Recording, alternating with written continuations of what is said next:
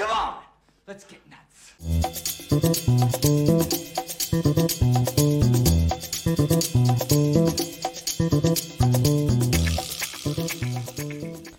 Well, hello, everybody. What's happening? It's Wednesday. Let's get the humping. Or take a break from humping, whatever the hell. You know, I don't know how you're doing. But yes, let's get nuts. And if you're humping, there's some nuts. Okay, not even go there. What's happening, everybody? All right. Good to see ya. It is Wednesday. What is it? It's already August 16th. Cool. We're already halfway through the month. Crazy. Hope you guys are having a good Wednesday. Make sure you smash that like, thumbs up, subscribe to the channel, do all that. Going to be talking about, of course, these topics right here. Blue Beetle, oh boy. Let's see what happens when it comes to Blue Beetle, critic reviews, all that stuff. And then we're going to be talking about a little bit of James Gunn and Superman and Wonder Woman, all that stuff. And then a couple of reviews over here, which is going to be interesting that I thought that I told you guys I was going to save for Wednesday's show. So hopefully you guys are doing good. We got Miss Nighthawk right here. Hello there. Good to see you as always. Let's see, we got Nate right here. Hey, Dave, glad to see Blue Beetle getting great reviews. Got my ticket secured for Friday. There we go. That's what I like to see there. All right, Ryan, I've got news and bad news. Uh oh, that's not good. What's the? Well, you got good news and bad news. I don't know what the what that's alluding to, but hey.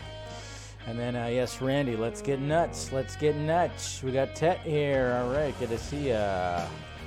Pour the tea. Pour the tea. It's not really tea. It's just you know things, just just thoughts. Like I said, it's it's been a, it's been fairly slow in the news the past couple of days. So I thought, all right, well, something just kind of like, let's talk about something. What's going on? Lane, hey, Dave, hope you're doing great. Another Wednesday, another James Gunn lie. What a circus.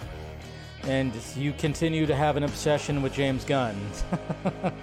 uh, Mr. Nobody, hey everyone, hope Blue Beetle will succeed. Don't need a home run, just a good hit. You know, you're absolutely correct because it's a low budget. So we're rooting for the little guy, the underdog, that's for sure. We got Eric Patterson right here. Good to see you too, buddy. All right. Uh, who else we got? We got Azteca. Let's get, uh, I guess that's a nut right there, huh? Oi! What did I do? oi, oi! Or are we talking about another Dave? Let's see. Let's, yeah, stay hydrated. Yeah, it's pretty damn hot. And we got Stephanie T right here. Good to see you. Good to see you. Yeah, say hello to everybody in the chat. Probably gonna see Blue Beetle next week, but it's good to see praise. Yeah, that's good. I'm built for California. Yeah, but it's like humid. It's humid. That's the thing. This humidity sucks. That's what sucks. But uh, it's supposed to go away soon. I don't mind the dry heat. I really don't mind the dry heat at all. But man, when it gets humid, that's where I'm like, all right, if you're gonna again stop, you know, stop teasing me. If you're gonna get, if you're gonna get all sweltery, where I walk out and you know, like 50 seconds later, I'm just like, oh, you know, you got the ball sweat going. I'm just like, hey, give me some thunder and lightning with this shit, can you? That's what I'm. That's what I'm hoping for, but. I don't know. Apparently, there's going to be another storm that's going to be coming in this weekend, but the temperature's going to drop. I don't know. Um, everything's all crazy, you know that that good old climate change. Even though it's not really, uh, well, it is, but at the same time, it's like it's just like normal things. Like when this happens, when when California gets that humidity. I mean, I couldn't live back east. Back east, it's all pretty crazy. Like like Florida. I used to live in Alabama, and even Texas gets uh, pretty sweltering when it comes to the humidity. I just hate the humidity. That's the part I hate. The dry heat, I don't mind at all. All right, guys, rambling as I do, as I do. Hey, we got, we got ACS here. We got Anthony. What's going on, sir? Good to see you. Always great to see you. Okay. My, this chat box is not working. There it is. That's right. Yeah, because it's supposed to get, yeah, it's supposed to get like, uh, I know she's going to Vegas this weekend and it's supposed to uh, everywhere. I mean, it's supposed to be like in the 70s here, and there's going to be a storm. I don't know. It's it's very strange. Again, you know, it's the aliens. I blame the aliens. They're the ones controlling the weather. And we got Shamagic here. Always good to see you, buddy. Always catching your videos on the Instagram. And we got Mr. Axel Droga. What is happening? Always good to see you. All right. Clear that. And thank you, everybody else who has shown up and is watching. Let me turn that off. Let's get right to it. Let's see. Let's just go right to the tweets. Right to the tweets. Boop. All right, here we go. All right, well, this is pretty cool. That somebody made right here, you know, some cool little art right here that's showing Mr. Corenswet as Superman. Interesting design when it comes to the costume. And of course, showing the people who are going to be at least in like uh, you know Superman legacy right here. So yeah, Guy Gardner, we got everybody right here at least. So Mr. Terrific, all the people showing up right there. Not too bad, and that is from Depankar Taluk Talukdar. Sorry if I butchered the name as I usually do, but yeah, that's some pretty cool art right there when it comes to the new DCU. And then speaking of Blue Beetle, we, we got this new banner right here that looks pretty sweet. Like I said, all the artwork and the posters have been pretty freaking awesome when it comes to Blue Beetle. I will say that. I think it's uh, they've been doing a good job at least when it comes to artwork and posters and whatnot. And yes, guys, I don't know if uh, again nowadays it's hard to tell what is true and what isn't, but apparently I posted this tweet right here two days ago, two nights ago on Monday night, apparently, and I saw some of them because we did about, talk about Rachel Zegler, Zeglar, whatever. You know, I actually posted the the shot today, the the film junkie shot today. So if you haven't checked it out, check it out because I, you know, I went in depth with it. Apparently, there was like another video that was released that involved her too talking about the backlash that she's receiving. I just don't know if it was actually a recent one or not. I don't think it's a recent one because I don't think she can talk about anything that has to do with Snow White when it comes to the SAG-AFTRA strike. So I don't think it was. So I just remember it got sent to me today. But yeah, obviously talking about that. So watch that video. I mean, you probably I, I and I and I, I've told people too when it came to you know clipping that out. I said when it came to Rachel Zegler, I was like, yeah, obviously like. uh the way that she's handling herself when it comes to talking about Snow White hasn't been great. But then I kind of come to her defense and say, like, hey, you know, I kind of come to her defense. That's all. But apparently, there's some Snow White leaked images. I'm not sure if they're real. It all could be AI. It could be AI. That's the thing. It's like set photos could be AI generated now. That's what we have to think about. But I did look it up and I saw a picture of her as Snow White and a picture of Gal as the the wicked queen or whatever the hell, the queen. I don't again, I don't really know the quick care, you know. Anyways, but uh, so beware if you if you're if you're really looking forward to seeing what they look like, don't uh, don't look it up. Don't look it up. So okay. Uh, we'll get to this in a minute, but I couldn't believe I couldn't believe that a certain thing, a certain thing from oh man, we're yeah uh, we'll talk about that in a little bit. Uh, here's a video right here that's uh, showing the devastation. It's a drone footage on August 11th. Demonstrates the vast amount of destruction in the town of Lahaina after the deadly wildfires devastated parts of Hawaiian island of Maui. So look at all that right there, man. It just looks great, right? No, it does not. It almost looks like it, it almost looks it's crazy because like all the ash and everything like that almost makes it look like looks like snow that's on like part of the stuff like that. But yes, so many people lost their homes and it's just kind of you know when you hear about the government, oh yeah, each one of these people are going to get $700 a piece. That's the part that just kind of rubs you the wrong way. And uh, I mean, I get it. There's going to be more people that are going to be stepping up and donating and everything. I know Oprah's doing her parts. A lot of people are doing their parts, like celebrities that have a bunch of money that they can donate to the people in need. But it's just when you hear about the billions and billions and billions of dollars that are going overseas for Ukraine, which I get it. At first, it's like, yeah, help them. I get it. Help those people. Sure, they're you know when it comes to Russia and everything like that. But why does it seem like every other fucking week that we're sending billions of dollars over there? I mean, I could go on a whole rant about why that is, but I'm not going to because this is a movie show. But not a political crazy whatever show. But anyways, just it just looks up. Yeah, it de- definitely does look apocalyptic. It's crazy. But uh, I don't know. It's just the the news headline when it said like, oh yeah, all these people are getting seven hundred dollars a piece. It's just like, wait, you just sent like another thirteen billion over to Ukraine. What the hell? Just all that kind of stuff. But anyways, we're not going to get into that. We're not going to get into that. All right, let's continue on. We got Joaquin Phoenix Joker right there. Kind of almost looks like uh, Rick and Morty esque right there. So yeah. Oh yeah, that too, Stephanie T. I saw that too. I saw uh, Jason Momoa. He po- he reposted someone's video that was talking about real estate agencies and rich people are trying to buy the land from these people who just lost their homes. Yeah, it's all it's all a crazy thing. It's all a crazy thing. You know what else is a crazy thing? This right here. Who would have thunk it? Who would have thunk it that Mission Impossible Dead Reckoning Tom Cruise, especially after coming off of uh, Top Gun Maverick, making over a billion dollars, and even you know Mission Impossible Fallout doing very well at the box office. And then you have Indiana Jones. You got Harrison Ford coming back for his last Indiana Jones. Who would have thunk it that both of these movies would end up losing money during their theatrical runs? What? The what? Ah. What multiverse do we live in here, folks? We got Barbie that's just killing it. A Barbie movie is just killing it right now.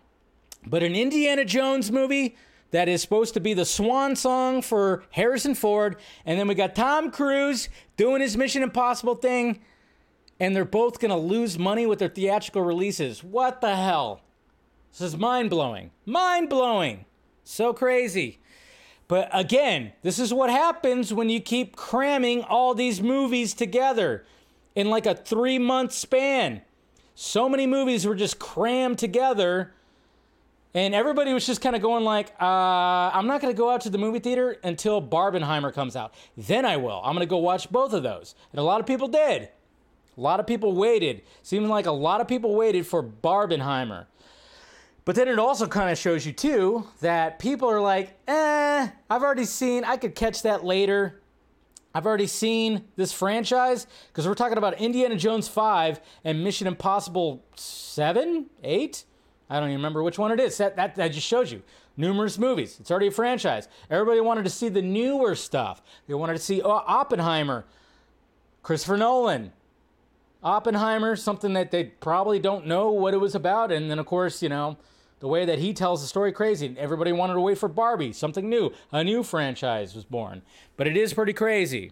It is pretty crazy. But yeah, Mission Impossible totally got demolished because it came out a week before. And Mission Impossible Dead Reckoning is one of my favorite movies of the year. Indiana Jones 5, not so much. Not so much, sadly, but uh, Mission Impossible Dead Reckoning, one of my favorite movies of the year. And it's just weird. I mean, it made over a half a billion dollars. It's sitting there right now, but it's just crazy. Who would have thunk it? Who would have thunk it? But it just kind of shows you a little shift of what's happening right now. It's like people are just wanting kind of new stuff, new stuff.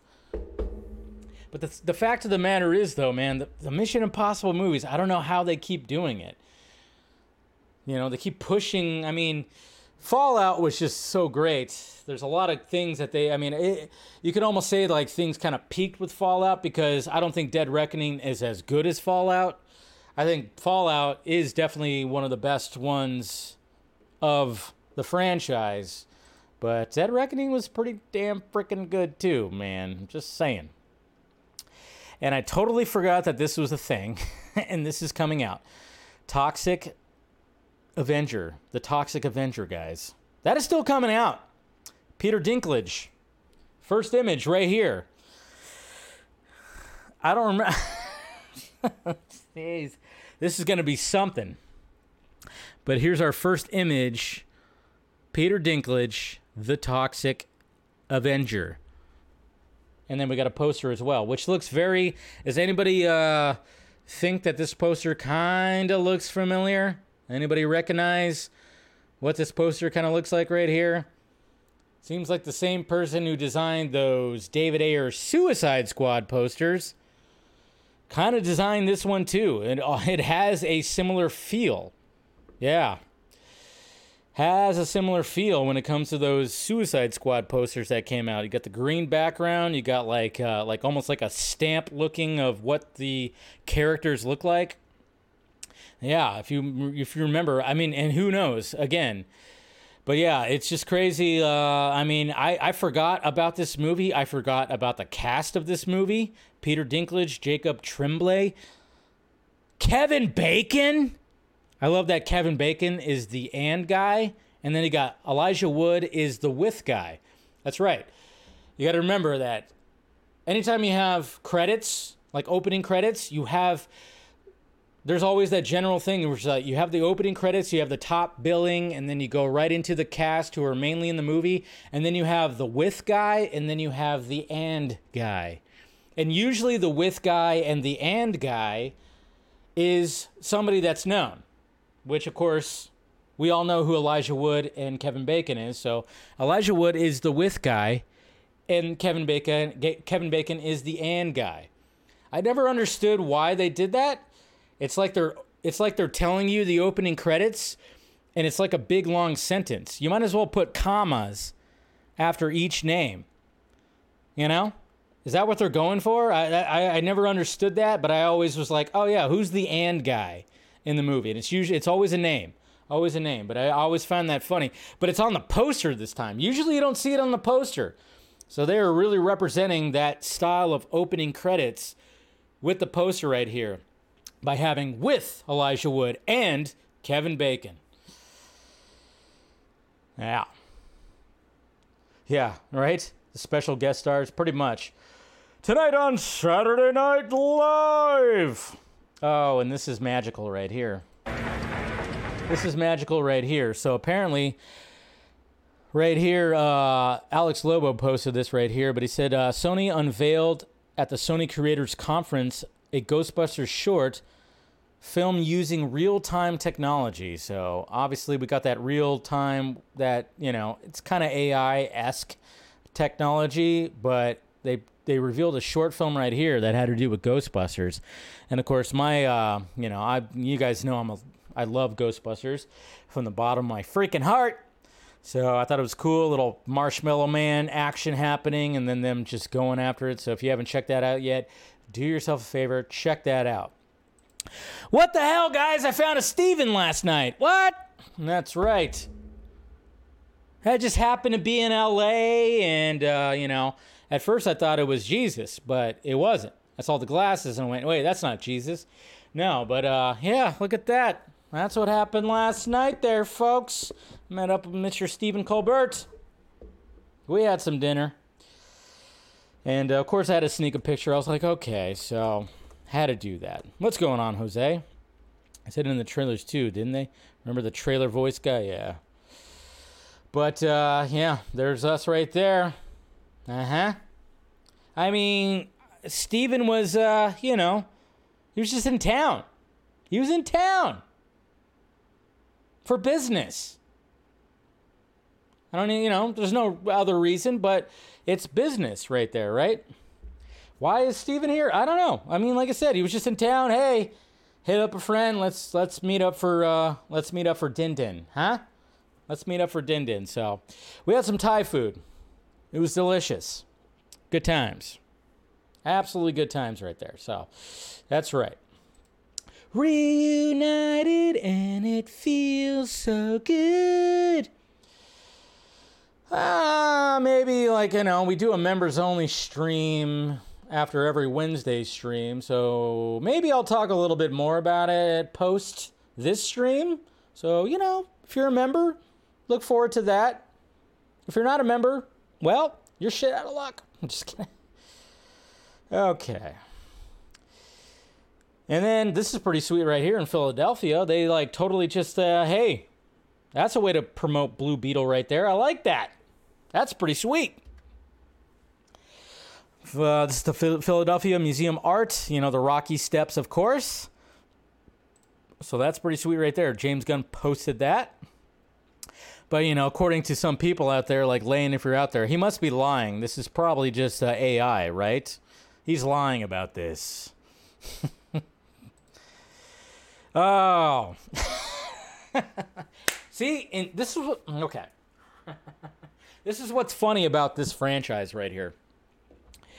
You, you guys know I've I've checked out. I've checked out. I've absolutely checked out when it comes to uh, when it comes to the Fast and Furious franchise. But I'm going to watch it to the very end.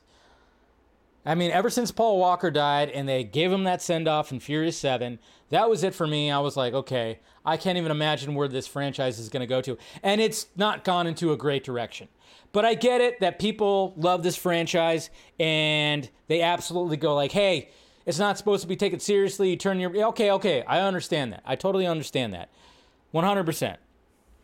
But what's funny about this and what's funny about Fast X, because a lot of people are like, oh, yeah, it was totally successful, totally successful, is that it was barely profitable. Barely profitable. Okay?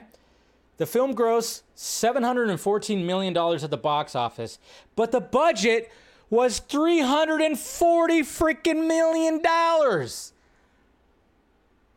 This is why, this is why studios are struggling. Stuff like this. And again, anytime that there is a reported number for a budget, you could probably tack on a few more million. Okay? It's probably not the actual number. So anytime you see like what the budget is for a movie, you may have to tack on another 60 million dollars. This thing probably crossed 400 million dollars. I'm just saying. The only thing that saved this movie, of course, was this guy right here. That's what saved the movie. That's why I went I walked out like, okay, at least I had a really good villain because Jason Momoa fucking killed it. He did. Other than that, the movie was a shit fucking sandwich. But Jason Momoa, I was like, all right, cool. He's having fun. But it's just kind of crazy. It's like everybody's like, oh, it's so successful. Barely.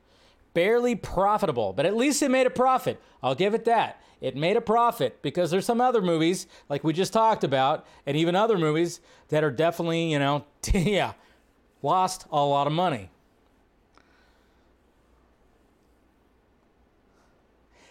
And then this right here um, mama film junkie's not out there is she? Hmm okay. Um, uh, batman notes right here.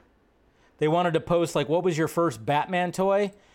And then they posted this right here which i had this figurine right here this was the Bruce Wayne quick change, you know, where he could put on the suit. I got this on Christmas morning. I think it was, what what was it like 1992? Christmas morning 1992. I got this right here, and I remember it was a it was my favorite toy that I got that morning. I did get that toy, but they were asking what was your first Batman toy. So I also had this from Batman '89. I found this. I was just like, you know, just sitting at my desk, and I saw that right here, and I was like, I had I am not sure if this was actually my first Batman toy, not my first Batman toy, but it's the the Batman figurine I remember the most was this Batman 89 toy, which doesn't even look like anything. And I remember, if you notice his belt right there, yeah, there's a string that comes out, a retractable, like, you know, string.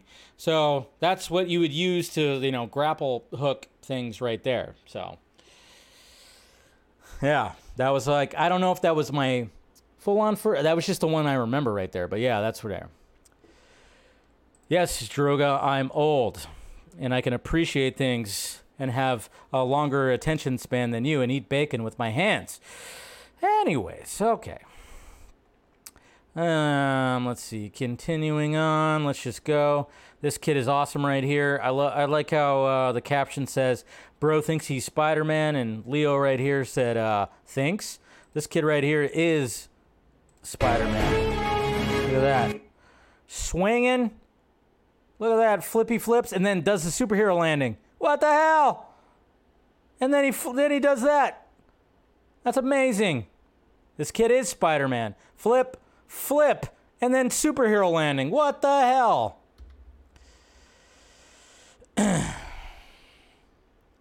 And then look at this right here. That's a pretty cool shot right there. Bale's Batman. Here. And then we got this too, man. Oh, who's looking forward to this? Scott Pilgrim. We got some Scott Pilgrim. Why? Ah, the fact that it came became such a cult classic. It's a cult hit. It's cult. The movie Edgar Wright did such ama- uh, an amazing job, but of course Netflix November 17th we're going to get the Scott Pilgrim anime with all the original cast. So they released a trailer today. We are Sex Bob-omb! One, two, three, four!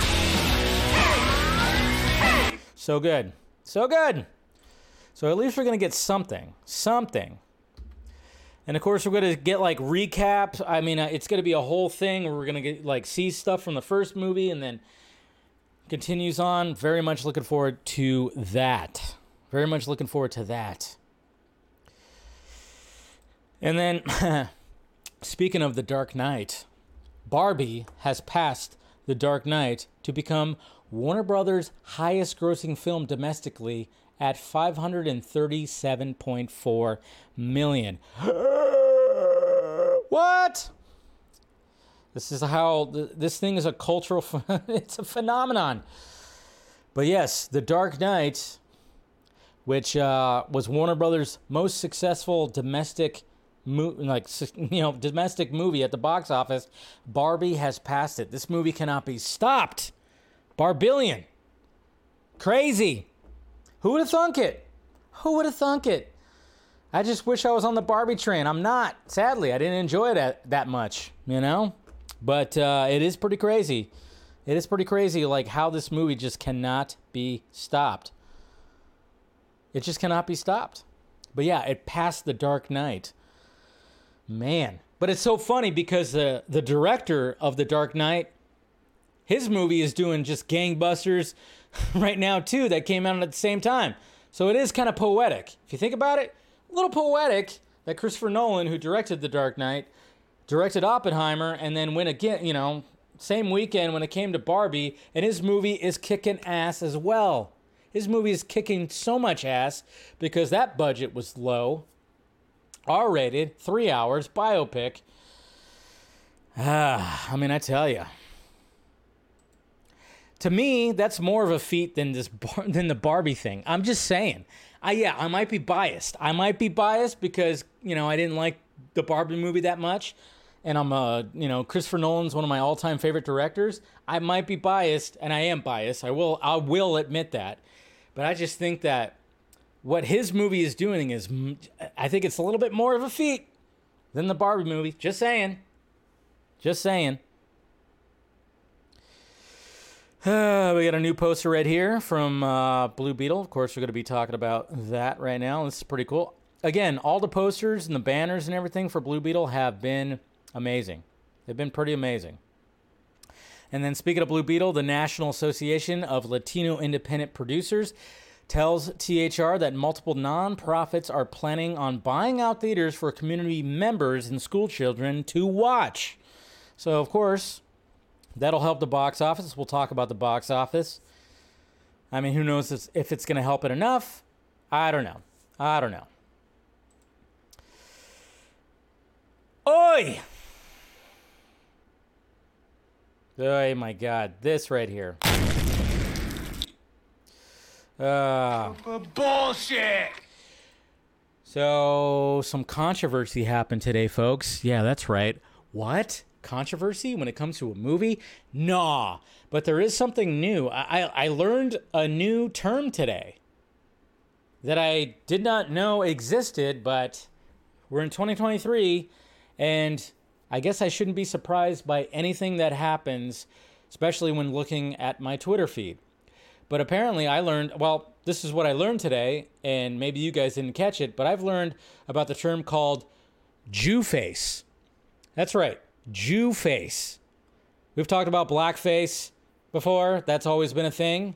But Jew face, that's a new thing because Bradley Cooper's new movie, Maestro, that's about Leonard Bernstein, was released today, and a lot of people were not liking the fact that Bradley Cooper has a prosthetic nose that makes his nose bigger. So they're calling this Jew face. Yikes. That's right. Backlash. What?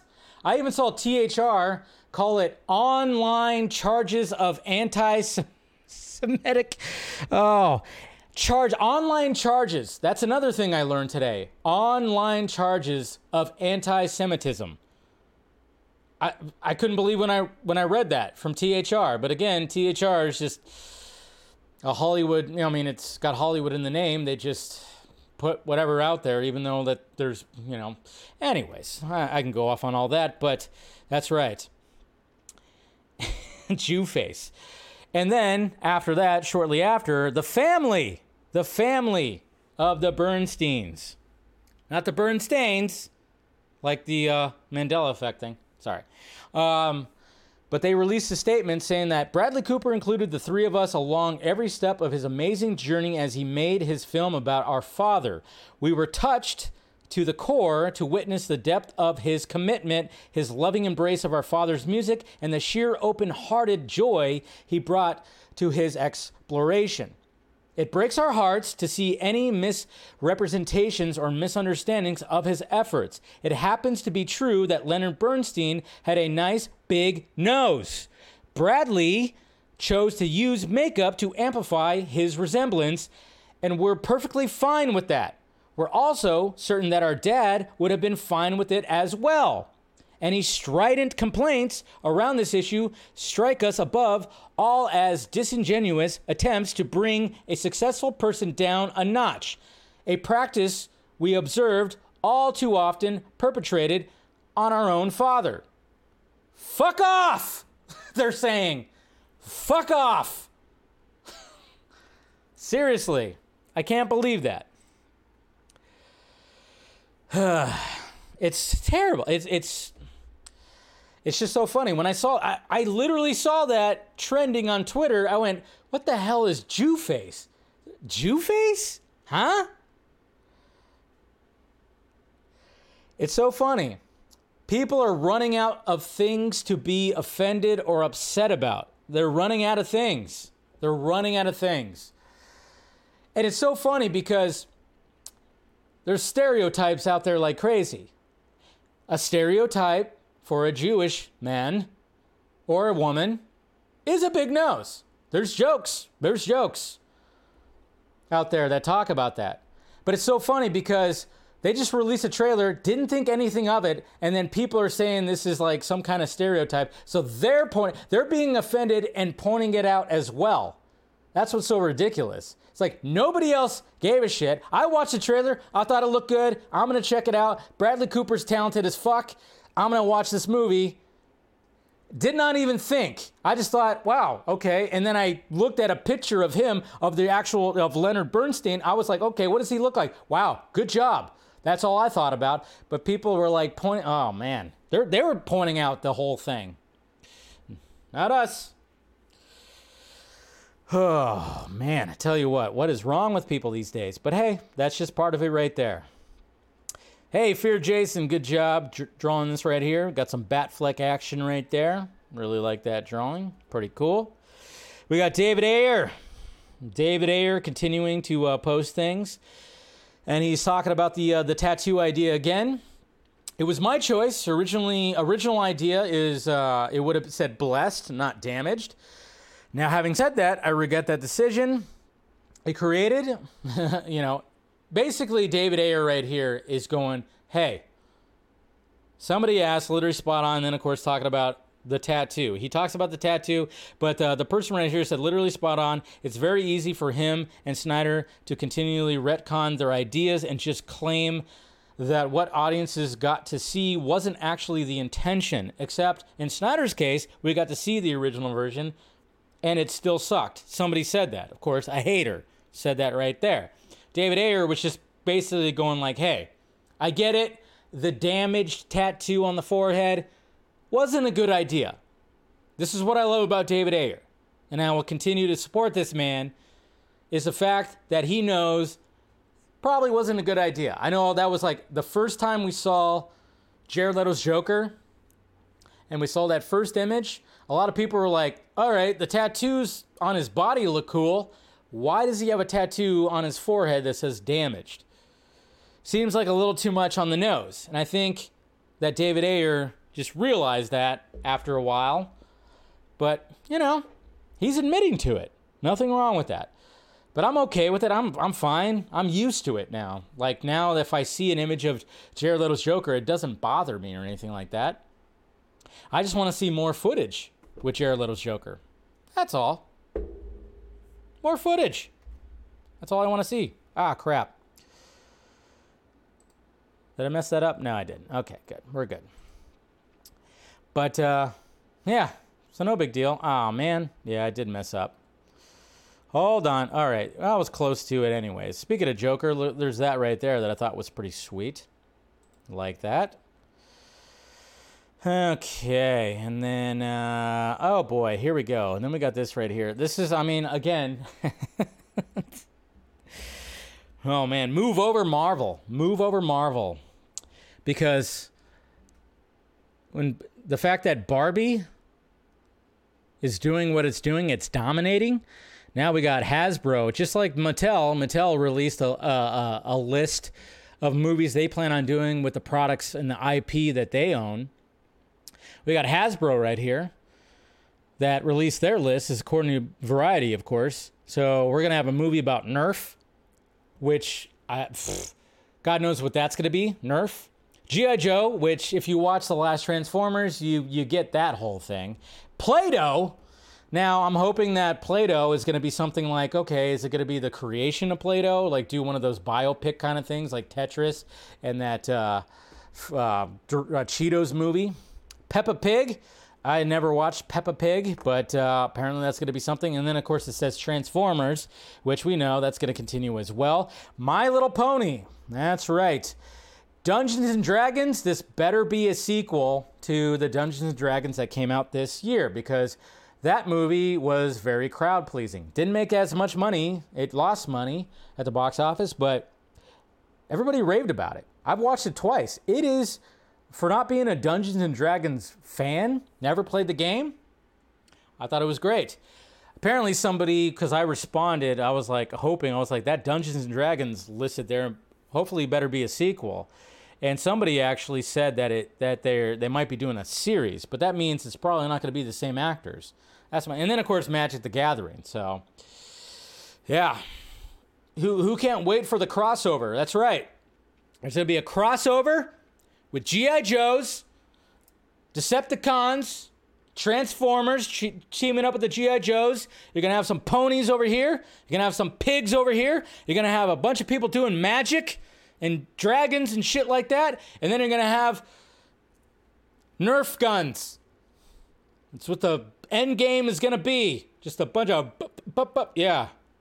It's gonna be a big, huge battlefield. Good guys and bad guys, and they're gonna be shooting Nerf guns at each other. That's right. The uh, Hasbro Cinematic Universe, HCU. Crazy.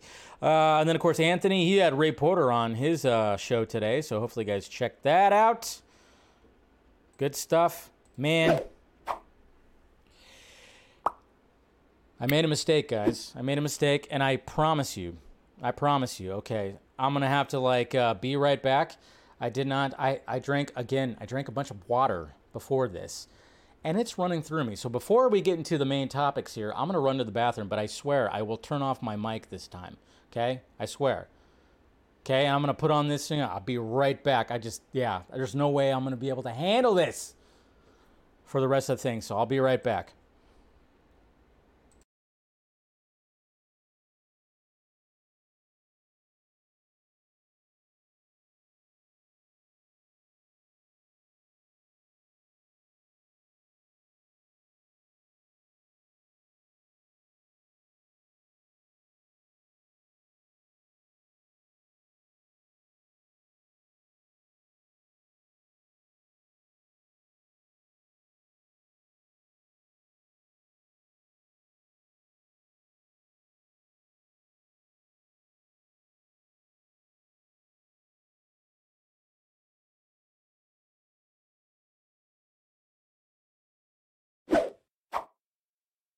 I'm back. I know, right? I should wear a diaper, huh? Jeez. It's the pee pee stream. I know. I was like, oh man. I forgot to, uh, you know, go to the bathroom. I usually make an attempt to do that. Like I said, it's been hot. It's been hot. I've been drinking water like crazy because it's so freaking hot here. Holy crap. Anyways, so sorry guys, didn't mean to do that, but hey, it happens. It happens. This is what happens when you're live. And I was like, oh boy, I forgot to do that. But uh, anyways, enough about uh, about P. Let's go ahead and uh, talk about the main topic here, which of course is Blue freaking Beetle. All right, we're here, folks. We're here. The weekend, Blue Beetle. And uh, of course, I did a poll uh, about, like, okay, who's seen Blue Beetle this weekend? Anybody seen Blue Beetle this weekend? I mean, when it comes to Blue Beetle, um, I'm one of those that's rooting for it. You know, I'm rooting for the little guy. You know, of course, there's the significance of first Latino uh, superhero right here, which cool. You know, I mean, I, I'm a fan of the the actual character. Uh, I remember when uh, I really got into the character when it came to the Rebirth comic books that came out a few years ago, and really got into the Jaime Reyes character of Blue Beetle. So then when I obviously heard about the movie, I was like, okay, they're doing Jaime Reyes, cool, and they're gonna hopefully have. Obviously, there's been other Blue Beetles before that, so I was always like, all right, cool. Sounds like um, sounds like this could be something. And then of course when they cast Xolo Maridueña, I was like, okay, Miguel from Cobra Kai seems like a perfect match for the character. Seems like a perfect fit, I should say, for the character. And uh, and then of course I wanted to put a poll out there. I put a poll um, out on YouTube as well as Twitter to see if uh, where people are at when it came to me just asking yes or no. Are you seeing Blue Beetle this weekend? So let's see right here. Let me look at YouTube. I mean, they're pretty much similar, of course. Pretty much similar. So here we go. Let me hold on. Let me pull this one up first. Where's it? Where is it? Where is it? Not around? What the heck? I posted it. Where the, did it delete? Huh? Why am I not seeing it on my profile? That's very strange. Hold on, hold on, hold on. Oh, there we go. Okay, we got it. I was not seeing it on my profile. Damn you, Elon Musk. What are you doing? You're changing shit again? Come on. All right. Just wanted to make sure I had that one. All right. So, first off, we got YouTube right here. Close that. All right. So, we got YouTube right here. 600, 660 votes right here that uh, show like no, 59%, yes, 41%. And then when it comes to, of course, Twitter right here, it says 53.7%, 46.3. So pretty close. Not too shabby. Pretty close right here. You know, you always gotta love it too when like uh, somebody right here, like this person right here, this uh, uh, Costello's way. You know, of course, he had to put pass, and I just like responded like, "Hey, you know, you could have just uh, saved yourself some typing by just saying, you know, just hit the no button. You didn't have to actually respond. You didn't have to actually respond and say like, "Oh yeah, pass." I always find that funny. It's like, okay, I get it, I get it. You don't want to watch this movie, 100. I, I get it. But uh, again, this is where I go back to the whole thing where I've had people in the chat, I've had people in my mentions that they they they just they're they're getting off on the fact that this movie is most likely going to not do so well, which is just very weird to me. I'm like, what did what did what did Mr. Soto do to you? What did Xolo do to you? Did they do something? No, man, it's WB. It's WB.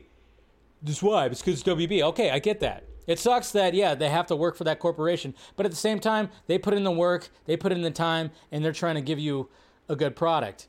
So if you don't want to watch the movie, then just don't watch the movie. But there are people that just want to like shit on it and talk about it like constantly and say how the clips look terrible, the trailers look terrible, everything looks terrible. I don't know. It's just weird to me. I'm rooting for the little guy. I'm just I'm just saying. I'm rooting for the little guy. And it's funny too because it's like the mainly the people that I get in my mentions or whatever the hell, there's a certain director that we all love that is supporting the movie supporting it. He tweeted it out. But again, oh, he must have got hacked or he got paid. Ugh. Hate that shit. Anyways. Ugh. Get over yourself, folks. Get over it. Get over it. Don't be fighting in the chat. Here comes Lane quoting. Uh oh. Uh oh. You got okay. So we got Ben and Jose going up against. Yeah, Lane. Oof. Lane needs to stay in his lane. Just play music, dude. Just play music. Play music. Support Zack Snyder. That's all you need to do, man. Anyways, okay. So, Rotten Tomatoes. We're gonna go uh, to the Devil Fruit site and we're going to see where this is uh, ranking right now because all the reviews are flowing in. Let's see, we got 77 reviews, 82% right now. That's right.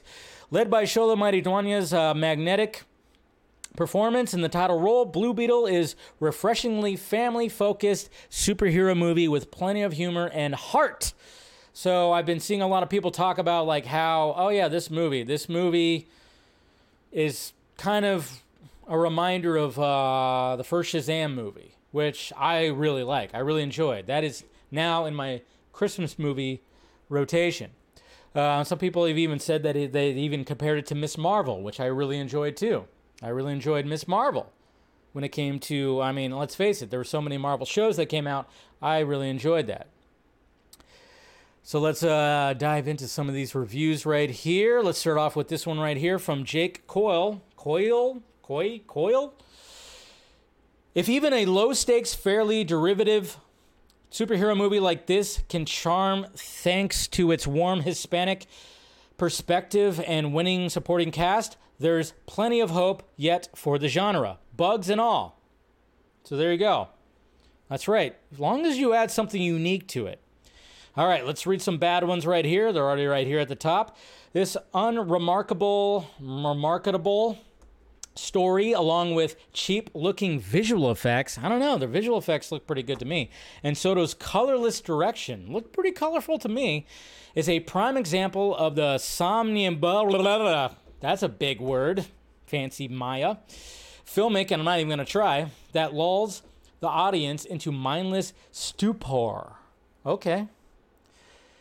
We got Nicholas. For every mention of revolutionary direct action, there is a scene with a stereotypical trope, so I'm not convinced the film takes a major step forward in terms of representation. Ooh, ouch. Whereas Jaime may come from a different place to most heroes of superhero flicks, nothing sets the Blue Beetle itself apart from the dozens of competing magical brawlers we have endured over the past two decades. Yeesh.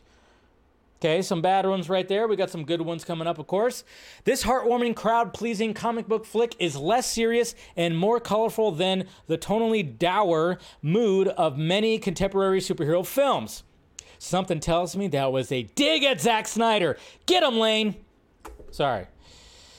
Uh, Blue Beetle encourages viewers to look into the real history behind the references. It could potentially do more good than any other DC movie. There you go. Luke saying that from Superhero Hype. Hype. I like that. Of course, uh, it sounds like he's not a fan of previous stuff as well. uh, Stuff as well. Blue Beetle is an entertaining, buoyant, hilarious nugget of a film that will make you feel deeply and might even make you think deeply if you let it. Wow, that's pretty good right there. This is an exciting uh, superhero introduction for those familiar with it and for those just learning who this Blue Beetle is. I like it. And then we got a bad one right here. Surprisingly unexciting.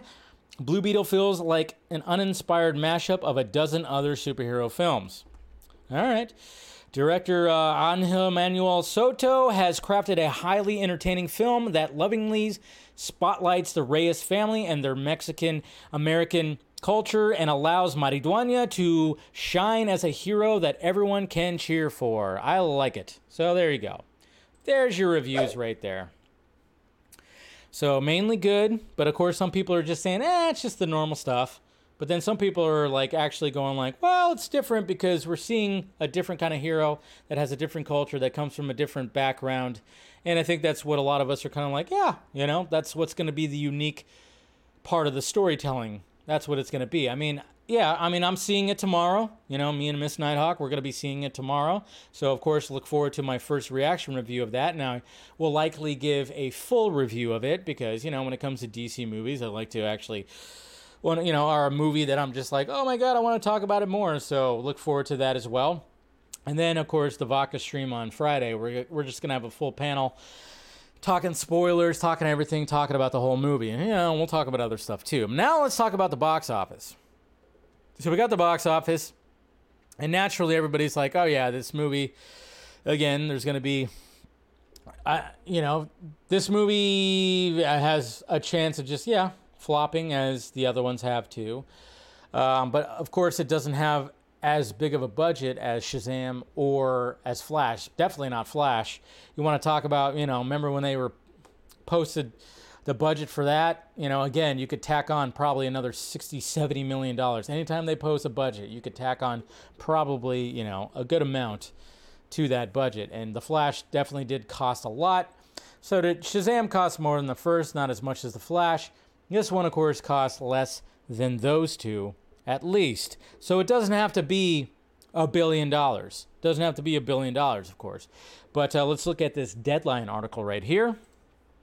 Blue Beetle has ticket to ride past Barbie this weekend. So obviously, they want to use like articles that say like you know that incorporate Barbie and uh, you know I saw another uh, another headline I think it was from CBR that said like oh yeah it might dethrone Barbie this weekend which is a little yeah it's actually a pretty brilliant headline if you think about it you incorporate Barbie which everybody's talking about when, when especially when it comes to box office so I actually respect the headline because a lot of people are thinking like, "Oh, what? You're thinking that Blue Beetle's going to make more money than Barbie overall?" And I'm like, "No, no, no, dum dum. That's not what they're saying. They're saying that Barbie has been dominating and number 1 at the box office for 4 straight weeks." Now it might actually not be because it's, you know, the 5th week and you got a new movie and it might it might dethrone it. That's all. You dummies. Uh, it's funny too because that the the the movie Strays with the uh, the stray dogs that is voiced by uh, Will Ferrell and Jamie Foxx. That's also coming out this weekend. Uh, let's see what it says right here. In what is poised to be a case of Warner Brothers beating itself for the.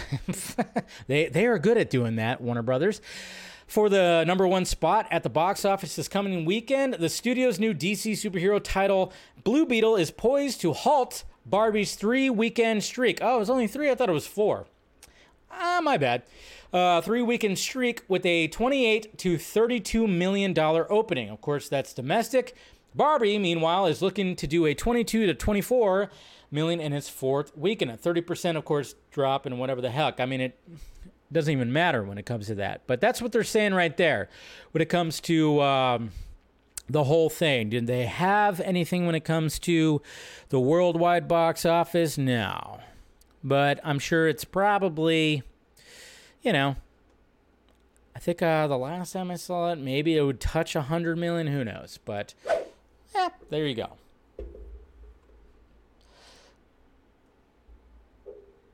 How are we feeling about this? How are we feeling? Jon Bernthal is very excited. I know, apparently. I know.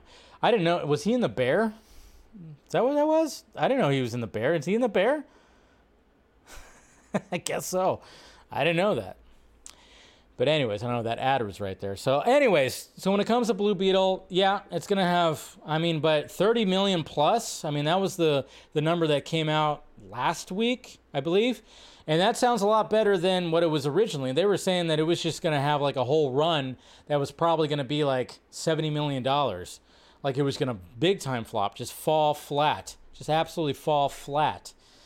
But I think this movie can maybe, maybe, maybe for August. I don't know. Like it was weird because Teenage Mutant Ninja Turtles, Mutant Mayhem. I was like going, this movie can has potential to be big. It did decent. I'm not saying I mean, it had a low budget too, but it didn't really, you know, didn't explode. Even though my theater was pretty packed, it did well. I think it warrants another sequel. And apparently, when it comes to movies and whatnot, the Teenage Mutant Ninja Turtles franchise altogether has exceeded uh, a billion dollars, which cool. But I'm just kind of going like Blue Beetle, man, it would just be awesome if like this small character that basically no one in the general audience would even know who this is would actually do something awesome. I just root for the underdog, you know? I do root for the underdog. But I don't know, we'll see. We'll see what it ends up being. Like I said, the projections have usually been off. It might be less, might be more. Who knows? Probably will be less. I mean, I was looking at, uh, you know, some of the people. Of course, they do that thing where they post like a screenshot of what their screening looks like. I don't know why. Again, that's just something that that people. Uh, I guess they get off on it. They just get off on movies flopping. I guess they just really do. And it's like I get it from you know making fun of because obviously, well, look what's happening with the strikes and everything like that. Obviously when it comes to these big companies these corporations it's like yeah you want to do like the you know the ha ha kind of thing.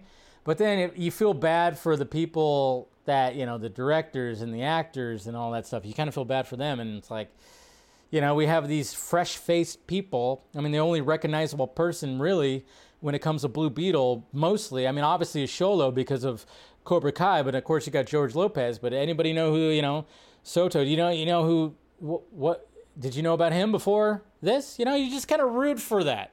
That's where I'm coming from. I'm like, you root for this, the like underdog kind of thing. And with everything that's happening with the strike and stuff like that, yeah, it's just to be, uh, yeah. I already know my mentions are to be full, of course, dickheads that are happy that this movie um, flopped. But, eh, what can you do, right? Don't underestimate young Justice fans. True. Okay, Lane, this has nothing to do with James Gunn. Again, we don't have to tack on James Gunn for every fucking thing. Jesus. Bump, stub my toe. God damn it, James Gunn. Ugh.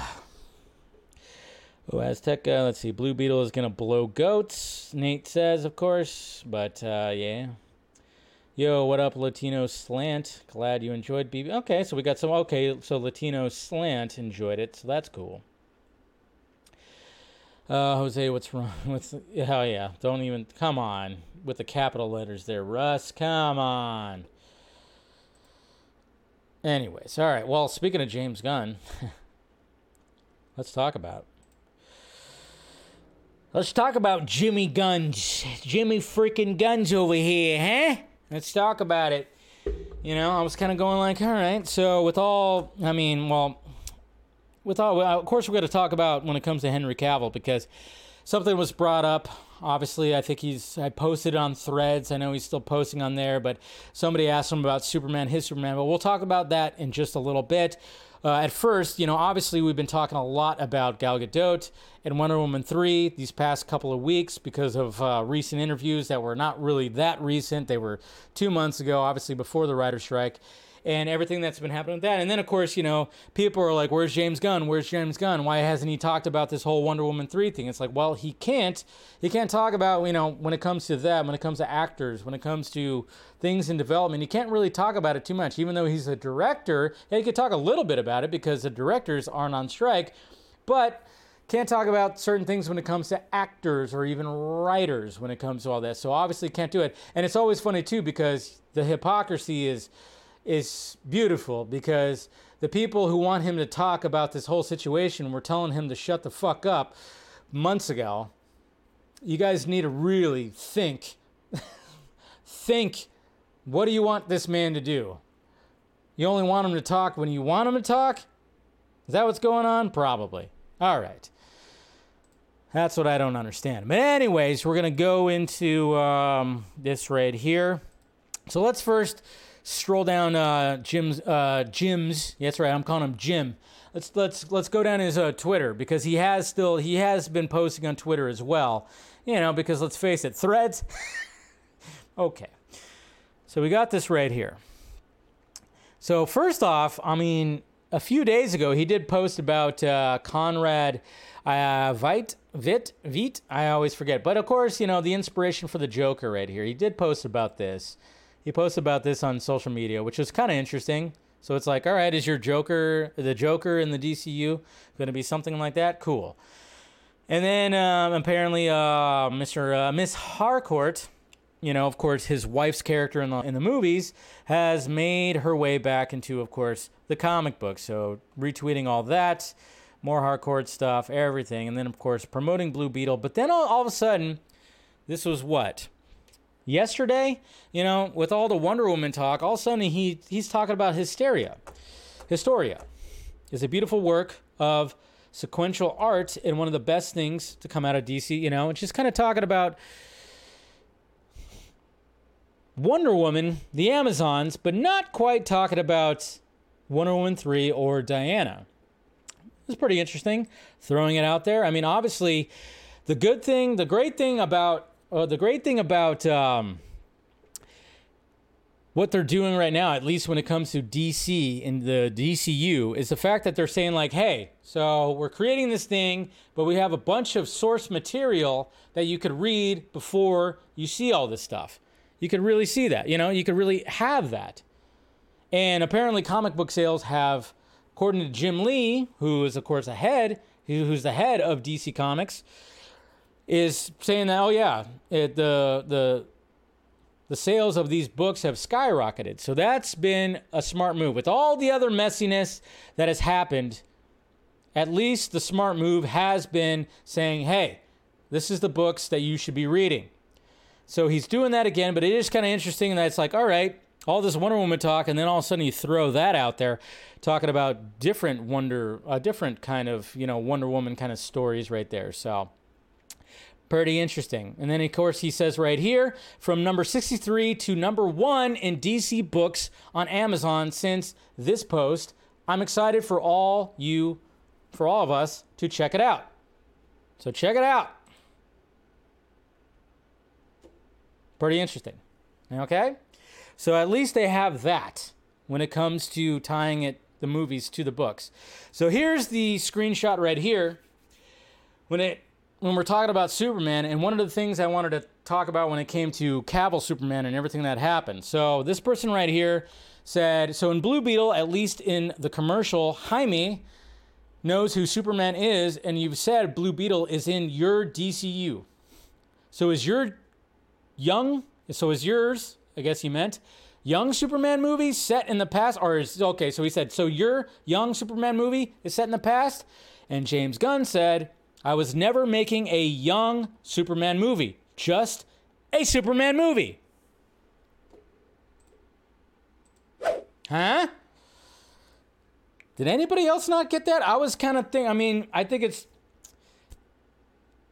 It wasn't supposed to be an origin story that was always talked about. It was already a developed Superman. That's what's so interesting about that. I've always liked, I think a lot of us grasp that idea that, yeah, it was going to be that. But of course, there's always anytime that there's talk there's like like talk about age, especially when it came to Gal Gadot, they're like, okay, if they're keeping Gal, then why couldn't they keep Henry? And then I been thinking about this, and then I remember even Chris Wong Swenson today talked about like, you know, okay, so what is actually the deal? It wasn't an age thing, and I went like, no, to me, it's never been an age thing when it came to why he didn't want to go with Cavill Superman. It was never an age thing. It was just the fact that Cavill Superman a lot of shit happened with Cavill Superman already. Okay? It was a Superman that Zack Snyder decided to take in a in a different direction, add a little modernism to him, and that's why Man of Steel is just one of the best CBMs out there. Definitely one of the best origin stories, for sure. It's one of the best CBMs out there.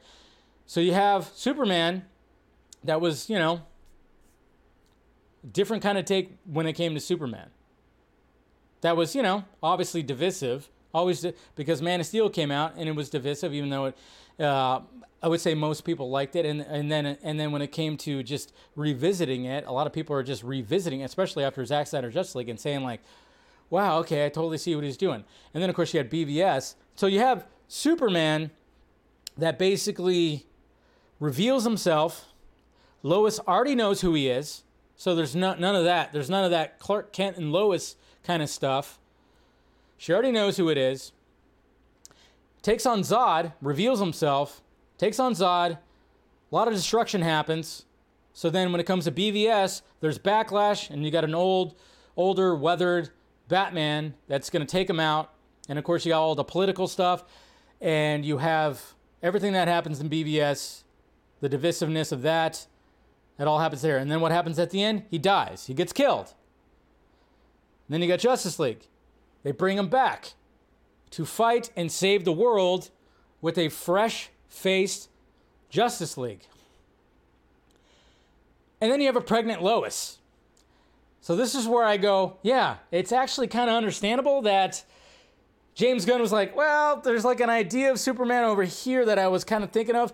And what Snyder did is like, yeah, he did that. That's what Snyder did. So Zack or so James is like, I'm not gonna just build off of that. I'm just gonna do something different. You know, that's why that's why I, how I always took it. I'm like, yeah, he could have kept Henry Cavill and just did a different Superman, but the same people would be pissed. The same people would be pissed. They were pissed about Black Adam at one point. They didn't like that Cavill came back with that. That's the thing, is like no matter what, if Cavill would have stayed and James Gunn would have still used him, they would have changed he would have ended up changing his backstory. That that is kind of what's happening with with Gal Gadot if they end up doing that Wonder Woman 3 that fits into the DCU, guess what? Her backstory is going to get changed. That's why it's like why would we even want this? I mean, I've seen people that are still like mad about James Gunn not using Cavill. I'm like, would you really want him to use Henry Cavill? He's doing like a different he he wants a Superman that is already established that there's other heroes that are established. That's why we're going to have a Green Lantern and a Hawk Girl and you know, there's already going to be people that are going to be established. So it's not like he's doing an origin story. This Superman has probably been around for at least you know, a couple of few years, maybe. I don't know. I don't know if it's going to be like a Matt Reeves situation. It's like year two. Doesn't sound like it's going to be something like that. Sounds like this Superman's actually going to be, have been around for about maybe five years. Because what Corenswet's like in his 30s. I don't know if Superman's going to be in his early 30s. And he's been around since like he was 24, 25. I don't know. It's all been, it's all pretty crazy. So yeah, it's not so much the age thing, it's the story in my eyes. In my eyes, it's the story. It's like, why tack on or change what Zack Snyder did? Let's just do something fresh. And it, of course, it's a whole mess. It's a whole mess what happened. It's a whole mess. And I do feel sorry for Henry. And I wanted to see more of his Superman 100%. But I get it. But I get it. I've always kind of like uh, got it right there. Thank you, Ben, for the $5 super chat. It's what I said on the Vodka stream. Henry Superman had a specific story that Zack wanted to tell. It would not, yeah, it would not work. It would not work. It has nothing to do with his age, it had everything to do with his story. Clark Kent died. I'm still wondering how Zack was planning on bringing him back. Because remember, there's an obituary in the paper at the end of BVS. They buried Clark Kent. So much things happen to Henry Cavill Superman that it's like how it, unless you just change the story completely it's like all right or let's just go with a different Superman. You know, that's like one of those things. Yeah, he never said that he was making a young Superman movie. He said he wasn't making an origin story. But at the same time, Maybe James Gunn didn't like Cavill. There's always that possibility too. I'll even say, like, yes, that is a possibility. Will we ever fully know? No. Again, sometimes you have to take your fanboy emotion glasses off, goggles off, and just kind of look at it at a business sense or whatever the hell. That's what I try to look at it. That's why I try to look at it at least, you know. All right. Now let's get into uh, some reviews here. Heart of Stone. What is it? I always say I always say it wrong. Heart of Stone. I always say I always think it's like Heart and Stone or something like that. I don't know. I, I always say it wrong. I, I, think when I was talking about it this past weekend when I saw it, I, I kept I said like Heart. I, I said it.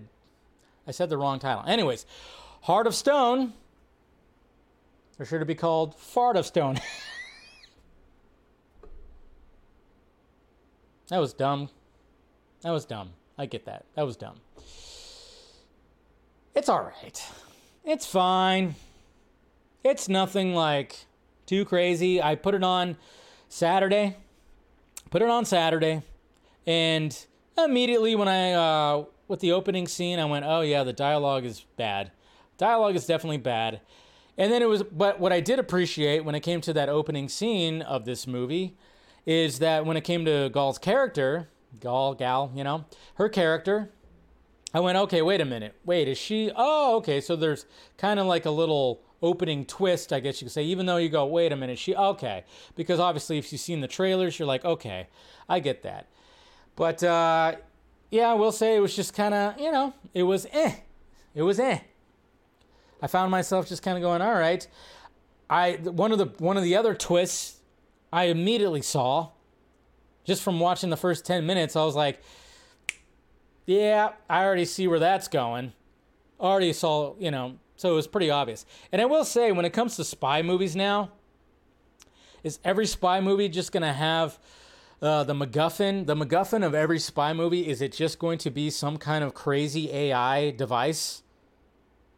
It seems to be like what it, and I mean, I get that. That's where everything's going. But I mean, if you watch Dead Reckoning, had to do with AI. This has to do with AI. I think other, there's been other things previous that have to do with AI. I mean, I guess it, it's all about how you tell the story and how the story plays out because I thought Dead Reckoning did a fantastic job. Then with this, the MacGuffin is like a piece of like AI technology that just can take over everything, you know? So, but yeah, I just found myself just kind of went, eh, it's just eh it could be entertaining. It's not like terrible. And then of course you got uh, Matthias, uh, you know, obviously who played Dieter in America, uh, America, Army of uh, Dead and Army of Thieves. I was I forgot that he was in it, and he was you know out, out, of, all, out of all the side characters, he was the best. Every other one was like, okay, uh, whatever. But yeah, there you go. I don't know if anybody else saw it, but tell me how you felt. Tell me how you felt about it. Heart of Mid. You have to make it rhyme, Jose. That that's what makes it better. That's why I said fart of stone. That's not even that good too. It's very childish. I get it. It's a Netflix movie, so nothing new. So you're gonna say this? No. So th- bang, you're gonna say that about Rebel Moon? Because from what I heard. Anyways, okay.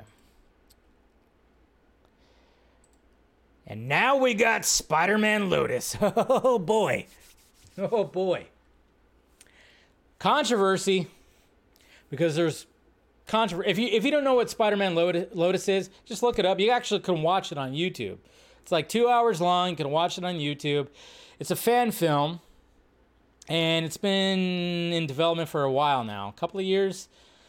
There was a they they they they raised money to fund the production and everything. And then all of a sudden, controversy came out when it came to the director and it came to, I think, even the lead actor that plays Peter Parker, Spider Man.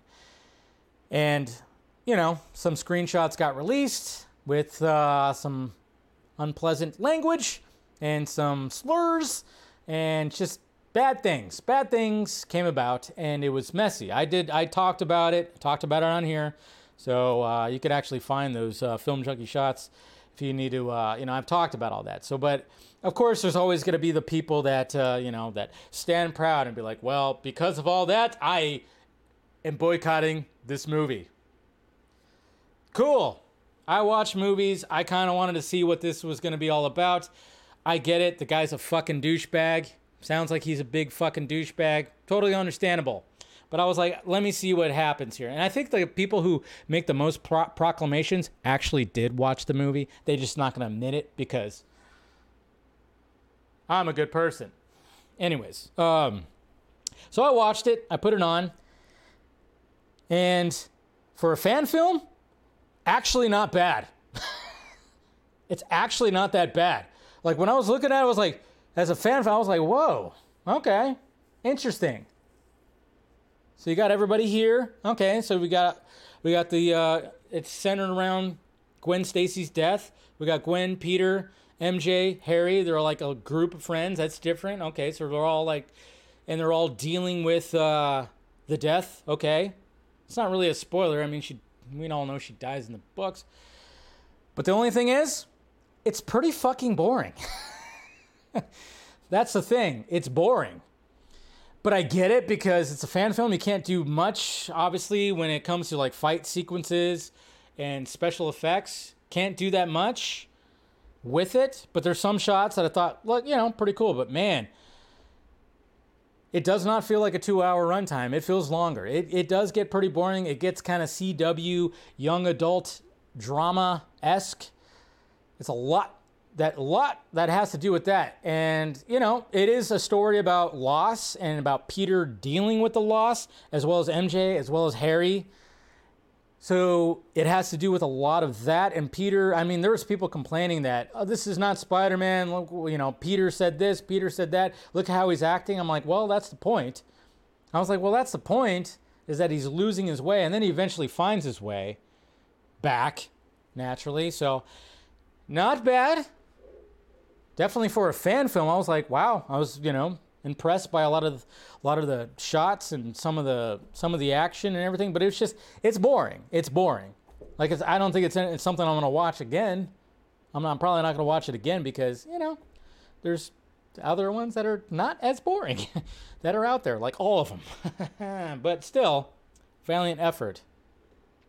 So let me know if you guys checked it out. Anybody check out Spider-Man Lotus or Nah. Uh, let's see. Peter Parker. Yeah. Oh, yeah. I didn't really. The guy who played Peter Parker, not likable at all. He reminded me of on Cobra Kai, Johnny's uh, son. I always forget his name. You know him. He looked like him, and even that even that guy doesn't act that well. but yeah, no, he was not a likable Peter Parker Spider-Man, for sure. I think the, the, the, the dude who played Harry did a pretty good job. And I'm trying to think who else. I mean, some of the, you know, costumes were were good, you know, but but again, for a fan film, I went, "Wow, not too shabby." Let's see. My dad saw it. Okay. I thought it was pretty good. Yeah. It's not bad. Like I was pretty impressed. I was pretty impressed when it came to uh, what was happening with all that. So, also, Spider-Man actors said inappropriate things about Raven actress from Titans who was under. Ooh, yeah, exactly. So essentially, the people involved sound like they're just shitty, dumb, fucking young people. But again, I could just I just was watching the movie just to gauge the movie. So that was my critique when it came to the movie people want to get upset like how dare you watch that? I'm like i just watched it. I don't think i i didn't throw money at it. Um, there wasn't an ad before it played. So nothing wrong with that. Let's see. Yes we know you're old russ. I thought the car scene between harry and mj was shot pretty well. Yeah like i said i was pretty impressed by some of the shots and how things were shot like I said, I just scenes just dragged on. Like I remember he's like talking to this kid who's like dying, which was like that scene went on for a long time, and it was kind of funny too because he's playing a Spider-Man video game. It's not the current Spider-Man video game; it's like one from the '90s, which I thought was kind of funny to be honest. But you know, it was just like a whole interesting. This movie is making other fan films look bad. How is it? Oh, because of all the controversy. Well, that's the thing. When it comes to fan films, I saw a lot of people. I saw a lot of people shitting on the uh, Superman Solar. I think it was called. A lot of people were shitting on that last week or over the weekend. And yeah, I mean, I get it. Like some of the things, like yeah, it doesn't look that. I mean, even like when it comes to this, but it's a fan film. What the hell are you expecting when it comes to a fan film? But yeah, people are going to town on on that on that that Superman fan film, and I went, Jesus Christ, guys, like relax a little bit. I get it; it's not top notch. What did you think it was going to be? What do you expect? It's somebody who's like, you know what? I have a story. I want to do this thing. I have a passion for it. Let me do it. Meanwhile, everybody else just beating their keyboards, going, "This sucks. This is what Superman fans want." It's like this guy actually went out and made the fucking film you are sitting at your computer just beating your keyboard, upset about it. Like, eh, okay. That's to me, I'm just like, I, I can respect anybody who goes out and makes a, a fan film like that cool, or just even a regular film. You know? I've had numerous people on the Vodka stream talking about their films, and I totally respect that. I've done it before. I've made short films with barely anything. It's fun. It's not easy. It's definitely not easy.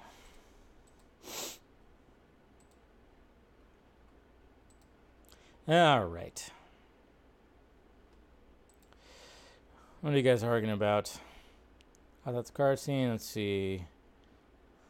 A lot of fade to black. Yeah, definitely was that.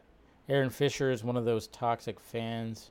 I don't even know who that is. According to James Gunn, Superman loves it when people shit on him. Huh? All right, so let's go to the questions right now.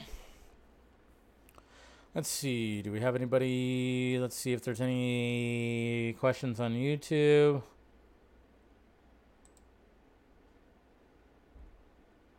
Why does this not? That's weird. Hold on. That's weird. It says there, there's a comment, but I can't see it. I wonder why. Anyways, all right, we'll just go to Twitter then.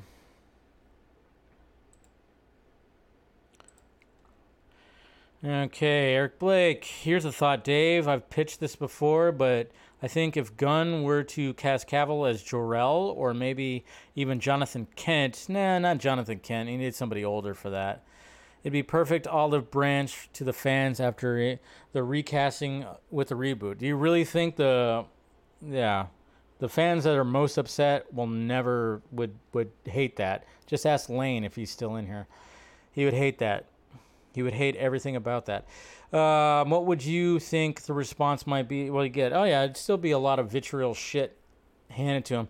My, I, I even said that. I don't, I don't know if I said this on the Vox stream. I thought if they're gonna call uh, the film Superman Legacy, then represent the legacy. Bring in all the actors who have played Superman in some form. Tim Daly, make him Jonathan Kent. I don't know. Make Tim Daly t- Jonathan Kent make Tom Welling or Henry Cavill. Yeah, make him Jor-El. I don't know. Try to like bring him in if they're gonna like represent the legacy of Superman. Do it. Why not? Andrea, hola Dave, ¿cómo estás? Bien, bien. You know, just doing my thing. What are your What are your top movies? Top five movies ever? CBM, non CBM. That's too hard. Depends what I'm in the mood for. Sometimes you know it, it, it, varies, you know. I talk about Christopher Nolan's Memento, Fight Club. I talk about Back to the Future. Hell, Bill and Ted's Excellent Adventure can be up there. Ghostbusters, stuff like that. But then you can get, you know, the more. Yeah, it's just it's hard to even gauge that. I have not tried this Jameson ginger and lime. I'm sure it's refreshing and fantastic. I might have to sniff those out and try to uh, find some of those. Devon Wooter, hey Dave. I'm happy Blue Beetle's getting some love by critics and reviews. What is your prediction for the movie opening weekend? And did did you see Collider Twitter about DC not uh, needs to stop? Yeah, I saw that. They talked about that.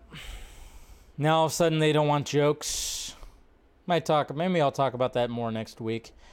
But yeah, they don't want more jokes. And I was gonna make uh, the jab because I just read the uh, headline. I was gonna make the jab about Thor, but then I was like, you know what? I better read the article. And I read the article, and they actually talk about how Thor fell off that path. So I was like, oh, okay. So I won't make that. Justin, have you watched Twisted Metal yet? I have not. In my opinion, Twisted Metal, Peacemaker. You're comparing it to Peacemaker? Why would? Okay. It's a wild ride. Didn't expect to like it so much. Can't wait for season two. That's funny because that was my review for Peacemaker. Didn't expect it to like it so much, but I was like sold on it. It's just funny. Like, all right, comparing Peacemaker to Twisted Metal. But that's cool. That's fine. Uh, Jamon Watson, hey Dave. Even if Blue Beetle falls at the box office, Xolo's Blue Beetle is here to stay in the new DCU. Probably. Probably see him again. What the hell is this?